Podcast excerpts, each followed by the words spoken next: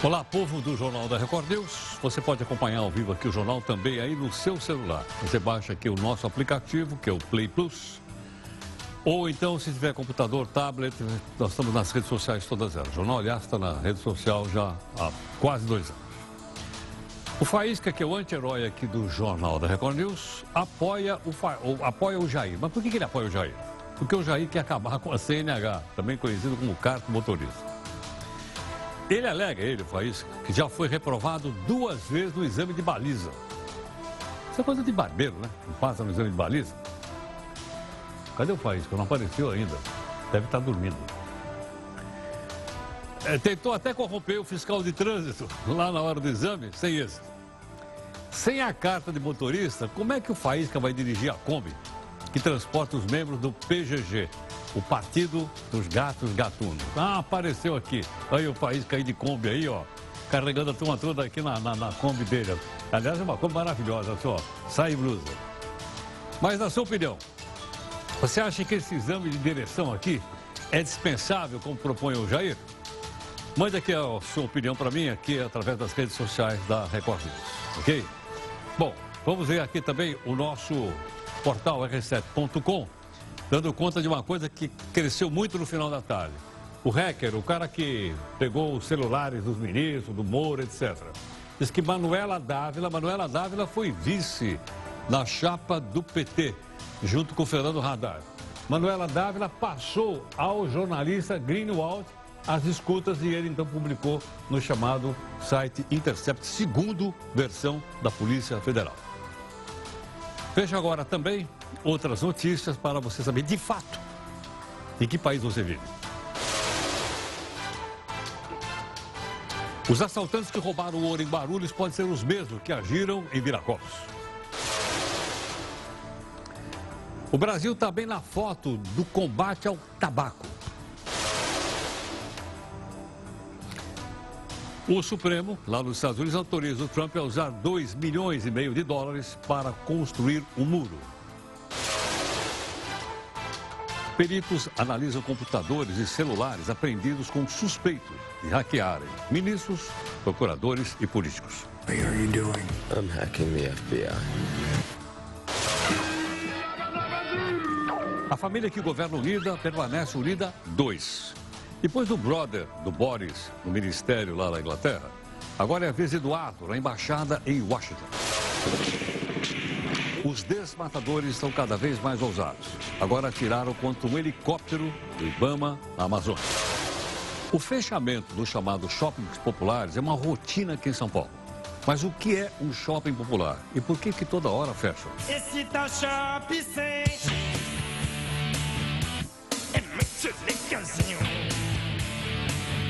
A gente vai explicar.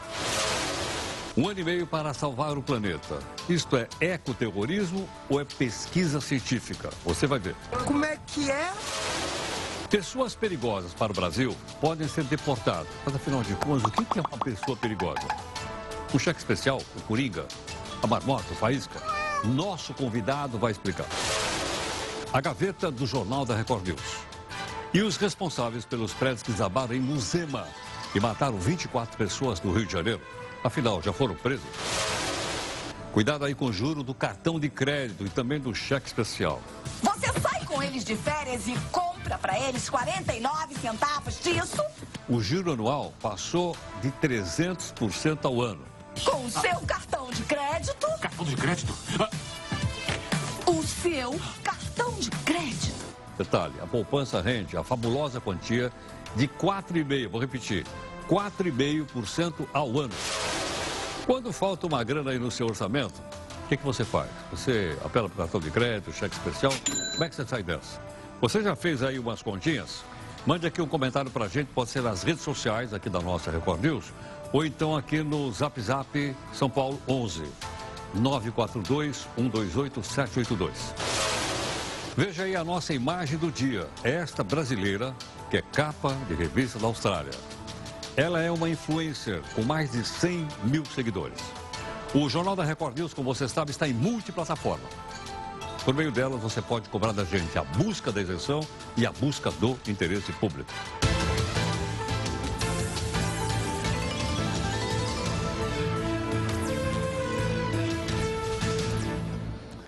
Olha, todo dia tem duas lives, tem três lives dentro do jornal, mas tem uma live às 5 tem uma live às 10. Hoje não vai ter live às 10 porque os nossos companheiros já estão aqui para narrar para vocês a abertura dos Jogos Pan-Americanos. Às 5 teve, hoje eh, tivemos aí a participação, ele não é essa aí não, essa eu acho que é de ontem.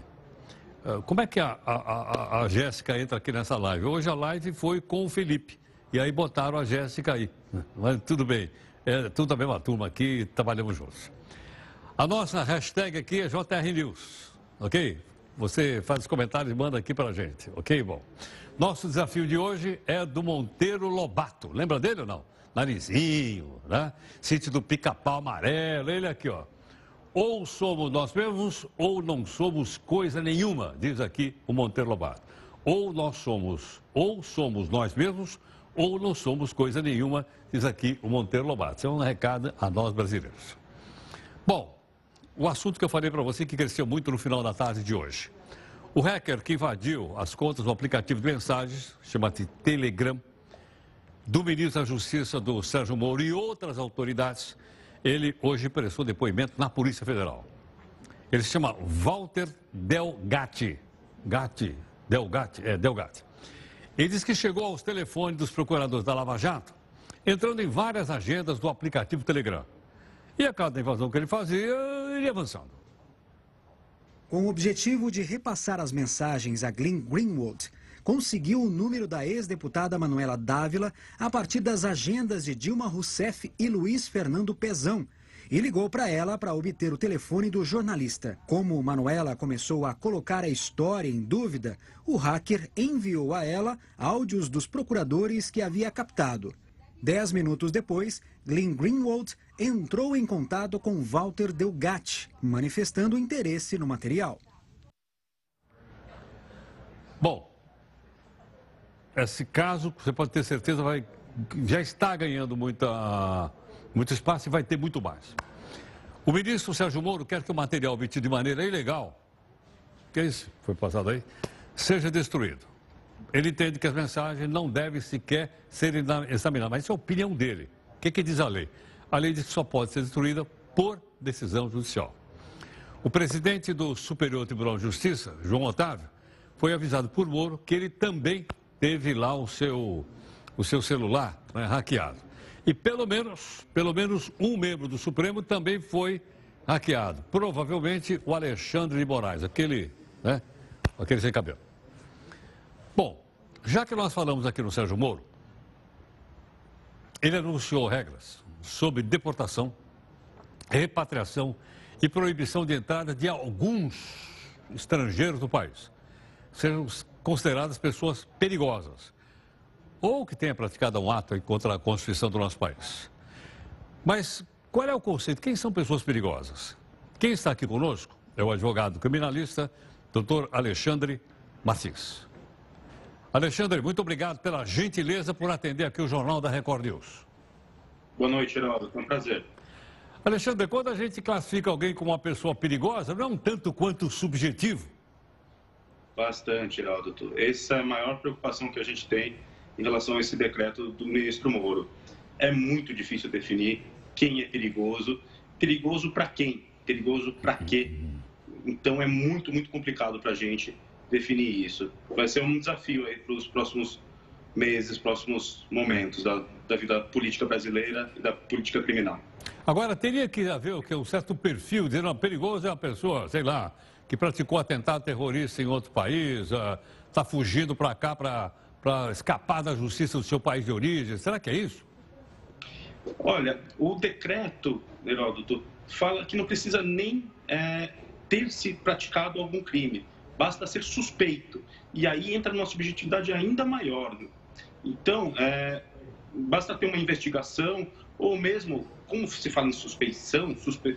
como se tem como suspeito, é, se basta alguém entender como suspeito, que aí a gente pode ter uma situação em que alguém pode ser proibido de entrar no Brasil, pode ser inclusive expulso sumariamente no prazo de 48 horas. Alexandre, também diz lá que uh, pessoa pode não ter o ingresso autorizado no Brasil. Me parece que isso já acontece quando você viaja para o exterior e muitas vezes você chega lá no aeroporto de destino e alguém olha para sua casa e diz, não, você não vai ficar aqui não. Diz, não, não vai entrar e te botam no primeiro avião e mandam você de volta. É isso? É isso sim, Heródoto. É, o Brasil não tem essa prática comum. A gente vê isso acontecendo bastante nos Estados Unidos, alguns outros países, mas no Brasil não tem uma prática comum de fazer isso. Inclusive, agora recentemente, o presidente Bolsonaro abriu mão de ter, é, de cobrar a existência de visto para americanos virem para o Brasil. Isso mostra uma política em um sentido, no sentido de abertura dos portões brasileiros para os estrangeiros. Por outro lado, agora vem um decreto restritivo. Então fica um pouquinho estranho. Bom, mas de qualquer forma, essa nova resolução pode desestimular outras pessoas que no passado fugiam para o Brasil. Recentemente teve três paraguaios que foram devolvidos. Teve o caso italiano também lá, que está cumprindo prisão perpétua na Itália. E casos desse tipo, não achar que, olha, vamos lá, que lá está tudo bem. É difícil avaliar. Acho que a intenção da, do decreto deve ter vindo mais ou menos nesse sentido. Agora, se alguém vai deixar de vir para o Brasil por conta disso, é difícil avaliar. Dificilmente alguém tem conhecimento tão profundo das nossas normas. As nossas normas não costumam ser levadas muito a sério. Né? Tem muitas leis aqui que são chamadas leis para inglês ver. Não sei se é, isso vai impedir de alguém vir para o Brasil por, após o cometimento de um crime. Até porque os crimes que estão colocados ali no decreto são bem específicos. Tráfico de drogas, é, associação com pornografia ou exploração sexual. Eu acho que são crimes bem específicos que estão previstos lá no decreto. Agora, vi também que a pessoa que porventura for classificada como perigosa, ela tem, acho que 24, 48 horas para apresentar o recurso. Mas imagine você chegar lá no aeroporto. Aí o policial federal diz, você é perigoso. E aí, o que, que eu faço? É, isso aqui é uma, coisa, uma questão engraçada, porque você chega no aeroporto, te enquadram, no caso, as autoridades migratórias, ou basicamente a Polícia Federal, tem uma, aqui em São Paulo tem uma delegacia que chama DELEMIG, Delegacia de Imigração, que deve analisar esse tipo de situação. É, você dificilmente vai ter condições de entrar com, esse, é, com essa defesa em 48 horas ou então com um recurso em 24. É, até se fala da Defensoria Pública da União atuar nesses casos em que as pessoas não conseguirem constituir advogado, mas materialmente vai ser muito difícil disso se isso acontecer. Vai ser bem complicado. Tá ótimo. Alexandre, muito obrigado pela gentileza. O prazer foi todo meu. Grande abraço, Heródoto. Muito obrigado. Bom, doutor Alexandre Martins, advogado criminalista, uh, comentando, então, um decreto ou não decreto? Acho que é uma portaria, porque o Ministério age por portaria, salvo engano, ou portaria ou decreto. Uh, colocando algumas restrições para as pessoas entrarem, se a pessoa for perigosa, e se ela estiver aqui dentro, ela poderia ser rapidamente deportada para o seu país de origem. Atenção, não vale, logicamente, para brasileiro. Ninguém deporta gente do seu próprio país. Não só aqui, como em nenhum lugar do mundo. Tá? Então, nenhum brasileiro seria deportado. Teria um estrangeiro que, porventura, tivesse aqui no Brasil. É essa a ideia, ok? Agora, se é bom, se é ruim, já foi tomada a decisão, mas você pode avaliar e pode criticar e pode comentar, como você sempre faz aqui nas nossas lives do jornal. Bom, parece Parece que o Eduardo Bolsonaro, filho do presidente, está cada vez mais perto da embaixada do Brasil em Washington. Parece que ele está tomando até aula de inglês. A consulta oficial foi enviada por Jair Bolsonaro, lá para o governo americano. O processo está sendo conduzido pelo ministro das Relações Exteriores, que é o Ernesto Araújo. Pergunta: o governo americano pode dizer não? Pode. Eu me lembro que aqui no Brasil, acho que foi no governo Dilma. Israel indicou um embaixador para o Brasil e no governo Dilma. E o Brasil disse não, não aceito. Então ele, Israel chamou o embaixador de volta e ficou aqui um tempo a embaixada israelense em Brasília sem embaixador porque o Brasil não aceitou. Então isso pode acontecer, não é o caso, porque parece que ele até com aquele bonezinho, né? Parece que ele também é chegado lá no, no Trump. Olha, por falar no Trump, foi anunciado agora há pouquinho à noite que a Suprema Corte Americana permitiu que ele gaste 9 milhões e 400 mil reais na construção de um muro na fronteira do México. 9 milhões para fazer o muro. Será que dá para fazer um muro com 9 milhões? Só, só essa grana? Estou achando pouco, hein? Bom, a verba já teria sido aprovada pelo Congresso americano. O tribunal derrubou a decisão de um juiz lá da Califórnia que impedia o Trump de gastar essa grana no muro.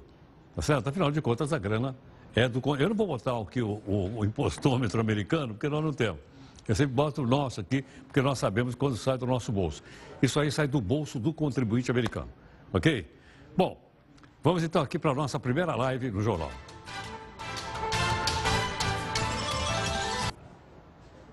Uma seguradora está oferecendo 150 mil reais como recompensa. Recompensa para quem tiver pista sobre o paradeiro dos mais de 700 quilos de ouro, avaliado em 110 milhões de reais. Veja só, 110 milhões de reais. Roubados por um grupo de homens armados. Isso aconteceu ontem no aeroporto, aqui perto de Guarulhos. A oferta vale para qualquer tipo de pista que sirva de mapa ao tesouro. Até o momento, nenhum suspeito foi identificado por essa ação, realmente coisa de filme. A casa de papel, né, lá no aeroporto.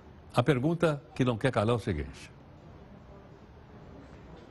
Quem era o proprietário do ouro? Por que, que até agora não se disse quem é o proprietário do ouro? Não é possível que o ouro seja de propriedade incerta e não sabida. Não é verdade? Eu acho que todo mundo tem o direito, deve ser legal. Se não fosse legal, não ia estar no aeroporto, não ia ser embarcado num avião, nem ia ser mandado para dois bancos, um na Suíça e outro nos Estados Unidos. Agora, qual é o motivo que não se divulga?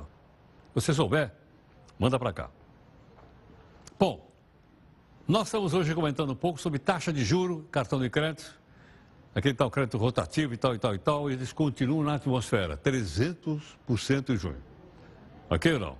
Bom, nós temos aqui um convidado para conversar um pouco a respeito desse assunto, que é Arnóbio Durães, professor de contabilidade e finanças da Trevisan Escolas de Negócios. Ele está gentilmente aqui conosco. Arnóbio, muito obrigado pela gentileza, prazer em revê-lo. Obrigado, Heródoto. Prazer é todo meu. Saudoso. Muito, grato.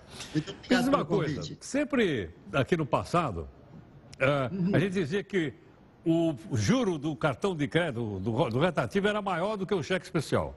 Para minha surpresa, de um tempo para cá, inverteu. O que, que aconteceu? Pois é, Heroto, o cheque especial hoje acabou assumindo aí a liderança, né? Ah, o, risco, né? Ou seja, a sociedade acaba utilizando mais o cheque especial pela facilidade, possivelmente inadimplente aí com seus cartões de crédito também. Isso também leva em consideração, né?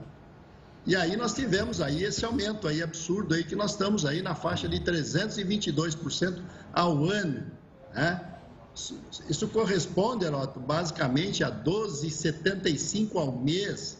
É muito alto frente aí a uma inflação aí de praticamente 3,37, 3 né, nos últimos 12 meses. Então é muito alta a taxa que realmente os bancos acabaram soltando agora, né? Foi uma grande notícia aí na sexta-feira, né?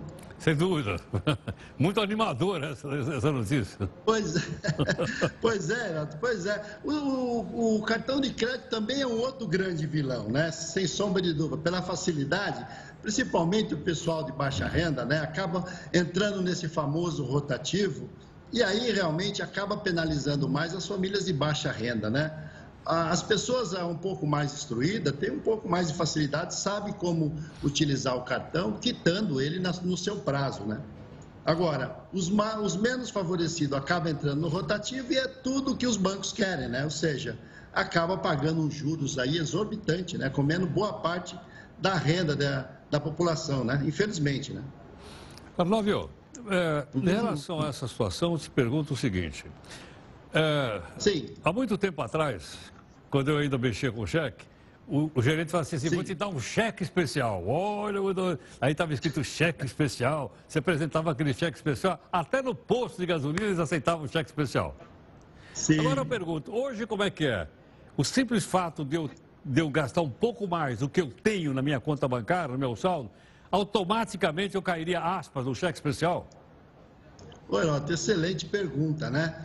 Era inclusive é, motivo de status você ter um cheque especial, não é mesmo? Você ter um cheque especial, tinha os diversos bancos aí, era motivo, motivo realmente de destaque na sociedade. Né? Hoje não mais, hoje o cheque especial é muito mais utilizado aí na, realmente no, no, no dia a dia da, das pessoas pela facilidade, apesar que ele está caindo em desuso.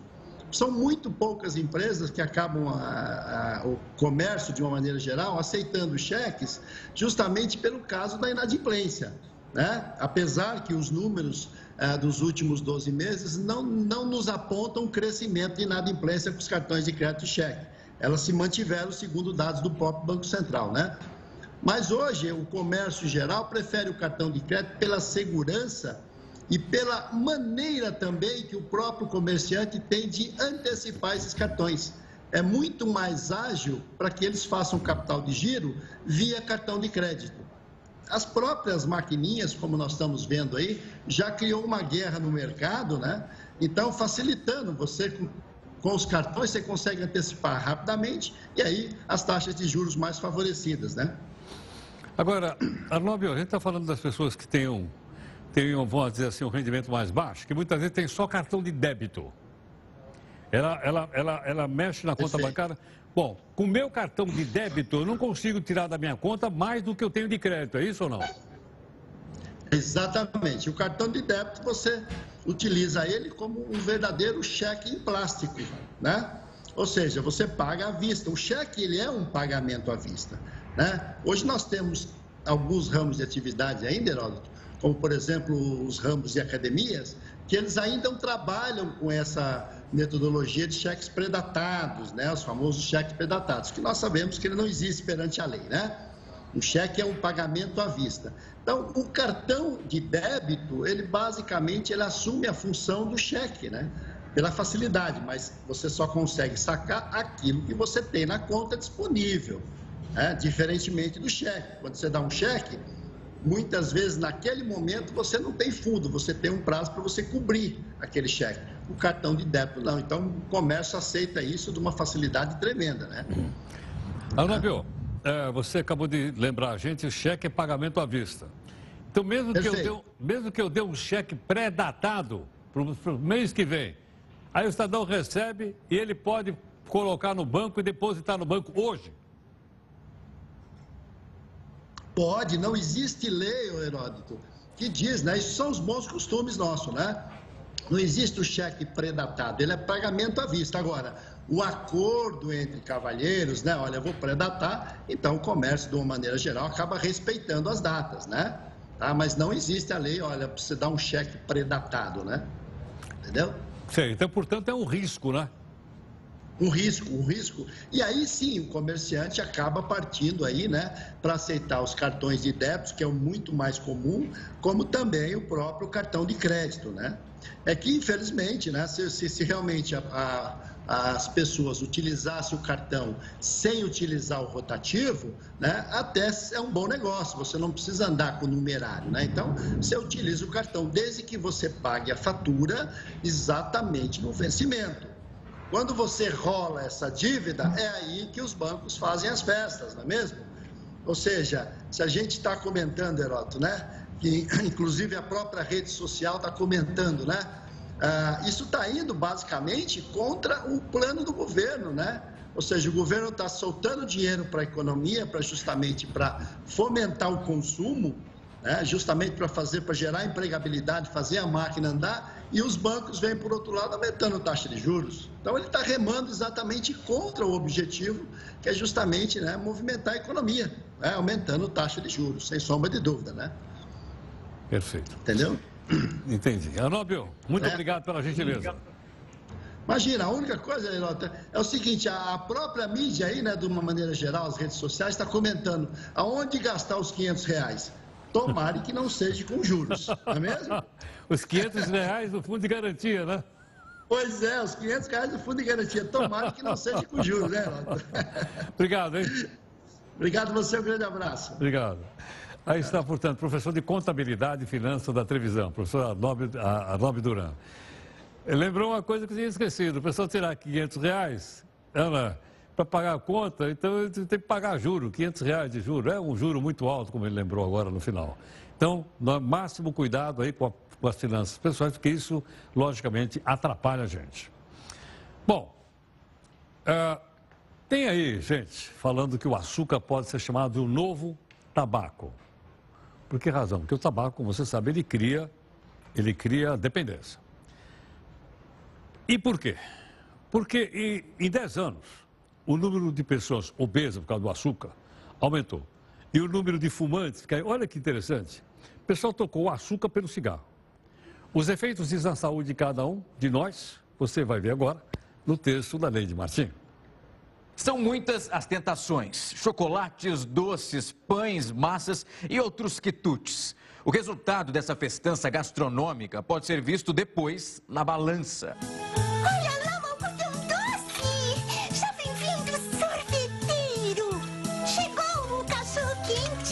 A população brasileira está cada vez mais cheinha. O número de obesos cresceu 42%, isso entre 2007 e 2017, de acordo com o Ministério da Saúde. Já o total de fumantes caiu 40% em igual período. Hoje, menos de 9% dos pais Eu não acredito no que eu ouvi. Não acredito no que eu ouvi, não pode ser verdade isso que eu escutei agora. O veneno atual, portanto, é o irresistível açúcar, especialmente o branco, que oferece aquela sensação de prazer logo depois de um dia difícil. A ingestão do doce vem logo após aquela frase: Ah, hoje eu mereço, mas não merece isso não. O problema é que o consumo exagerado de açúcar nem é percebido. Ele está no inocente cafezinho ou então em bebidas açucaradas, por exemplo. Os produtos ultraprocessados cada vez mais presentes na mesa dos brasileiros. São alimentos que contêm mais sal, mais açúcar, mais gordura, além de uma série de aditivos e também os conservantes. Um estudo divulgado por uma revista científica britânica mostra que o consumo de bebidas açucaradas, como refrigerantes e sucos adoçados artificialmente, está associado a um risco maior de desenvolvimento de certos tipos de câncer, como o de mama, próstata e intestino. O comportamento de mais de 100 mil adultos que participaram dessa pesquisa indica que quem ingere apenas 100 ml de bebidas açucaradas por dia tem um risco de 18% maior de ter câncer. Sem contar os problemas de saúde associados ao aumento da obesidade, como a hipertensão arterial e o diabetes. A campanha para esclarecer os males do açúcar está a quilômetros de distância do sucesso da campanha contra o tabagismo. Um caminho para lidar com o problema seria alterar a rotulagem dos alimentos ultraprocessados, colocando um símbolo de alerta, com a indicação do alto teor de açúcar, de sódio ou então gordura na parte frontal da embalagem. O caminho é longo, mas se o consumo do cigarro caiu ao longo dos anos, pode acontecer o mesmo com o açúcar. Basta conscientizar.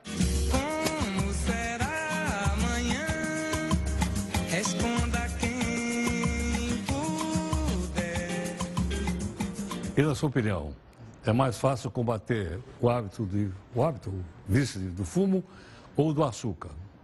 Nós estamos com menos de 9% de pessoas que fumam no Brasil, que é uma coisa extraordinária. Agora, já o açúcar, sei não. Porque ele está ligado à história do nosso país. Você olhar um pouquinho para trás, quando o Brasil foi colonizado, a primeira atividade econômica do Brasil foi produzir açúcar. Então, nós estamos produzindo açúcar aqui desde 1800 534, quando foi feito, foi fundado, foi construído o primeiro engenho de cana-de-açúcar no Brasil, aqui em, em São Vicente, aqui no litoral de São Paulo. Chamava-se Engenho do Jerônimo. De lá para cá, nunca mais nós paramos de produzir açúcar, para nós e para o mundo. Bom, aqui na Record você vê com exclusividade todos os detalhes de um belíssimo campeonato chamado International Champions Cup é a principal competição da pré-temporada do futebol europeu. Amanhã, 8 da matina, tem um clássico madrilenho. Real Madrid e Atlético de Madrid. É ao vivo, você obviamente não pode perder. E neste sábado, às 8 da manhã, você confere todas as emoções de um clássico do futebol espanhol. Real Madrid e Atlético de Madrid.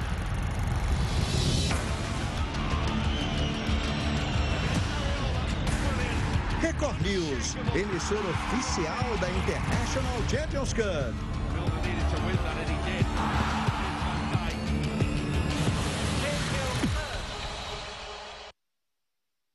E na sequência do jornal, a abertura do, do Pan-Americano de Lima. Nossos companheiros já estão aqui.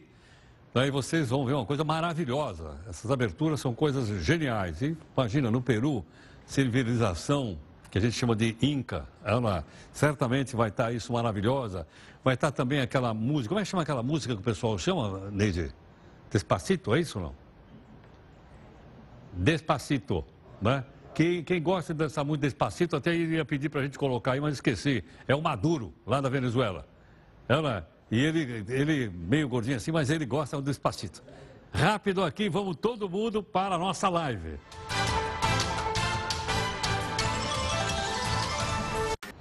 Olha, as emoções dos Jogos Pan-Americanos não param. Já começaram aqui na Record News, né? Você, inclusive, acompanhou aqui o primeiro dia do rugby. Rugby Sevens feminino com a narração do Maurício Bonato e comentários do Alessandro Luchetti. Em um jogo bem disputado, as colombianas conseguiram impor um bom ritmo de jogo contra as argentinas. O destaque da partida foi a jovem Laura Diosa, de apenas 18 anos, que marcou 10 pontos para as colombianas. As argentinas começaram bem o jogo, mas não conseguiram ajustar o sistema defensivo ao longo da partida e perderam logo na estreia por 24 a 14. Amanhã, as argentinas voltam a campo para enfrentar as garotas dos Estados Unidos. E por falar em seleção norte-americana, as meninas estadunidenses foram bem na estreia. Favoritas ao título, elas não deram espaço para a fraca seleção de Trinidade e Tobago e venceram por 55 a 0. Mais equilibradas e com um estilo de jogo consistente, o destaque americano foi a veloz Ariana Ramsey. Atleta do Dartmouth College, Ariana fez 15 pontos em três tries fantásticos. Quem foi a campo também nesta sexta-feira foi a seleção brasileira. Lideradas pela capitã Raquel Cochran, as garotas da nossa seleção dominaram as peruanas durante todo o jogo. Consistentes na defesa e com um ataque fortíssimo, as meninas do Brasil venceram por 33 a 5. Um dos destaques foi a baixinha Isadora Cerulo, de apenas 1,56m. Com dois tries, a atleta que abandonou a medicina para se dedicar ao rugby fez 12 pontos na estreia da seleção nacional. Amanhã, as brasileiras enfrentam as canadenses. E a seleção do Canadá, aliás, também fez uma boa partida nesta manhã. Sem encontrar dificuldades durante o jogo, as adversárias do Brasil na próxima rodada venceram o México por 54 a 0. Atual campeão da competição, o elenco canadense, que mistura atletas experientes com jovens talentos, fez uma partida bem consistente. Quem chamou a atenção durante o jogo foi a atleta do Abbotsford, Tausane Leveio, que terminou o jogo com dois tries e duas conversões. E daqui a pouquinho, a abertura oficial dos Jogos Pan-Americanos de Lima. Os nossos companheiros que estão aqui na sequência do jornal, você não pode perder. Olha, numa nota divulgada agora há pouquinho, a ex-deputada Manuela Dávila, ex-deputada e ex-candidata à vice-presidência da República na chapa do PT junto com o Haddad. Ela confirmou, ela confirmou, que passou o contato do jornalista Glenn Greenwald que é o editor de um site chamado The Intercept, só para a gente entender. E diz que há alguém que dizia ter obtido provas de graves ilícitos praticados por autoridade brasileira. No caso é o Moro, quem mais? É o Delayon, enfim, por aí. Manuela também disse que está sendo alvo de uma armadilha montada pelos seus adversários. Outro detalhe, a justiça prorrogou por mais cinco dias a prisão dos quatro suspeitos daquela operação, tem o nome inglês, lembra não? Spoofing, que apura a atuação dos hackers para tentar invadir celulares de autoridade. E invadiram. Né? Agora não se sabe depois qual foi o tratamento que isso teve. Eu disse para você agora porque o tema ia crescer, não deu outra. Porque, obviamente, está tomando uma configuração política e aí você tem, então, né, os lados aí, isso é próprio da democracia, os lados, então, se debatem. A Prefeitura de São Paulo fechou mais um shopping popular. Agora ele chama Shopping Popular Corai. Esse nome está parecendo um nome uh, ali da Coreia, deve ser por aí. E, e, quando eles vão lá, eles fecham com um bloco de concreto. Aliás, o que chamou a atenção da nossa equipe aqui foi que essa é a segunda vez esse ano que o local foi fechado pelo mesmo motivo. Qual é? Mercadoria falsa, entre os produtos que são vendidos lá. Aí é o seguinte, afinal de contas, o que, que são esses shoppings populares? Você vai conhecer melhor aqui no texto do Lucas Neto. Em maio, a Receita Federal apreendeu um milhão e meio de relógios falsificados com valor estimado em 150 milhões de reais no shopping Corai. Por esse motivo, a Prefeitura de São Paulo fechou o local, que voltou a funcionar sem autorização. Hoje, o shopping popular foi interditado novamente com a colocação de blocos de concreto na entrada. Mas o que são e como funcionam os shoppings populares? Que papo é esse, Willis? Os chamados shoppings populares são muito comuns em centros urbanos no Brasil. Ao contrário dos grandes shoppings brasileiros, não há lojas enormes, com espaço interno. Normalmente são espaços com corredores apertados e pequenos boxes, demarcando o tamanho das lojas. Apesar de menos atrativos na aparência, os locais estão sempre cheios de pessoas. O motivo? O preço atrativo em comparação às lojas de shoppings comuns. E o valor sempre pode ser negociado com o vendedor, de acordo com a proposta. Vai pagar à vista? Tem desconto. Vai pagar com dinheiro vivo? Mais desconto. Alguns desses shoppings ficam em lugares escondidos de difícil visualização para o cliente, mas são sempre encontrados de alguma forma. A mais comum é na base do grito mesmo, como acontece nas ruas da 25 de março, no centro de São Paulo. E todo tipo de produto pode ser encontrado nesses locais: relógios, eletrônicos, perfumes, roupas, tudo o que você possa imaginar. Por vezes, como aconteceu no shopping Corai, os produtos são contrabandeados, sem nota fiscal ou até falsificados. Mas os shoppings populares são também uma opção para o vendedor que deseja abrir o seu próprio negócio, mas não tem dinheiro para comprar um espaço nos grandes shoppings. Duas coisas que chamam a atenção. Primeiro, você comprar um produto que não aguenta nada. Você paga baratinho, mas ele estraga muito, com muita rapidez. Segundo, a gente não pode comprar nada sem pedir nota fiscal. Quando a gente compra qualquer coisa sem nota fiscal, você está dando dinheiro do imposto para o cara. Em vez dele recolher o imposto né, para que possa ser gasto em coisas relevantes, ele ganha o imposto. Então ele diz, ah, te, sem nota eu te dou mais barato. Fazer uma coisa dessa é, acima de tudo, um ato de anti-cidadania. Temos que pedir nota fiscal, seja lá onde for. Bom, todos os dias surgem informações sobre o risco que o planeta Terra corre por causa da poluição. Poluição uh, mudança climática, aquecimento global. Mas vai dizer, isso é ecoterrorismo? Não. Cientistas chegaram a dizer que os próximos 18 meses, um ano e meio, vão ser cruciais para salvar o planeta Terra. Por que será isso? Vamos ver aqui no texto da Jéssica Veloso. E se engana quem pensa que a situação está fácil. O planeta pede socorro e cientistas já disseram que o tempo está curto. De acordo com os estudiosos, temos um prazo de um ano e meio para salvar o planeta. No ano passado, o prazo para manter o aumento das temperaturas médias globais abaixo de 1,5 graus Celsius era o final deste século. Já as emissões de dióxido de carbono teriam que ser reduzidas em 45% até 2030. Mas hoje a história é outra. Para os cientistas, as decisões precisam ser tomadas antes do final de 2020. De acordo com os estudiosos, está mais que evidente que essa pode ser a última chance para conter os efeitos devastadores das mudanças climáticas. Até o príncipe Charles já se manifestou. Ele disse acreditar firmemente que os próximos 18 meses vão decidir a capacidade de manter a mudança climática em níveis de sobrevivência e restaurar a natureza ao equilíbrio que precisamos para nossa sobrevivência. Os planos atuais não são suficientemente fortes para manter as temperaturas abaixo do chamado limite seguro. Já estamos nos encaminhando para o terceiro grau de aquecimento até 2100. O prazo final é 2020, porque existem importantes reuniões da ONU sobre o clima marcadas até o final do próximo ano. Desde que o Acordo Climático Global foi assinado em Paris, em 2015, negociadores têm se empenhado em fechar um conjunto de normas a serem seguidas. Alguns países prometeram avançar os planos de corte de emissões de carbono até o final de 2020, mas outros vêm declinando. No ano passado, por exemplo, países como os Estados Unidos, Arábia Saudita e a Rússia bloquearam um relatório especial sobre mudanças climáticas. Muitas questões não podem ser deixadas para amanhã. Quanto antes aumentar o interesse público por mudanças climáticas e por ações diárias que cuidam melhor da natureza, mais rápido se atinge os objetivos. E chegamos mais próximo de salvar o planeta.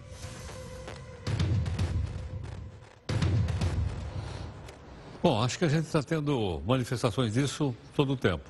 Essa chuvarada que deu no Recife, por exemplo, provavelmente faz parte dessa, desse chamado aquecimento global, descompensação da temperatura da Terra. Bom, nós estamos então encerrando o jornal, amanhã é o dia dos avós, mas quer dizer o seguinte, nós temos aqui um espetáculo maravilhoso para você acompanhar, que é a abertura dos Jogos Pan-Americanos de Livro. Nossos companheiros estão aqui, coladinho aqui no jornal, você vai ver então esse espetáculo maravilhoso de congraçamento esportivo. Antes, a nossa homenagem ao vovô e à vovó. Eu que pensava o meu dever cumprido, vendo meu crescido, eu iria descansar. Um belo dia minha nora me avisou que eu ia ser avô, eu nem quis acreditar. E a alegria retornou para o meu teto, um sorriso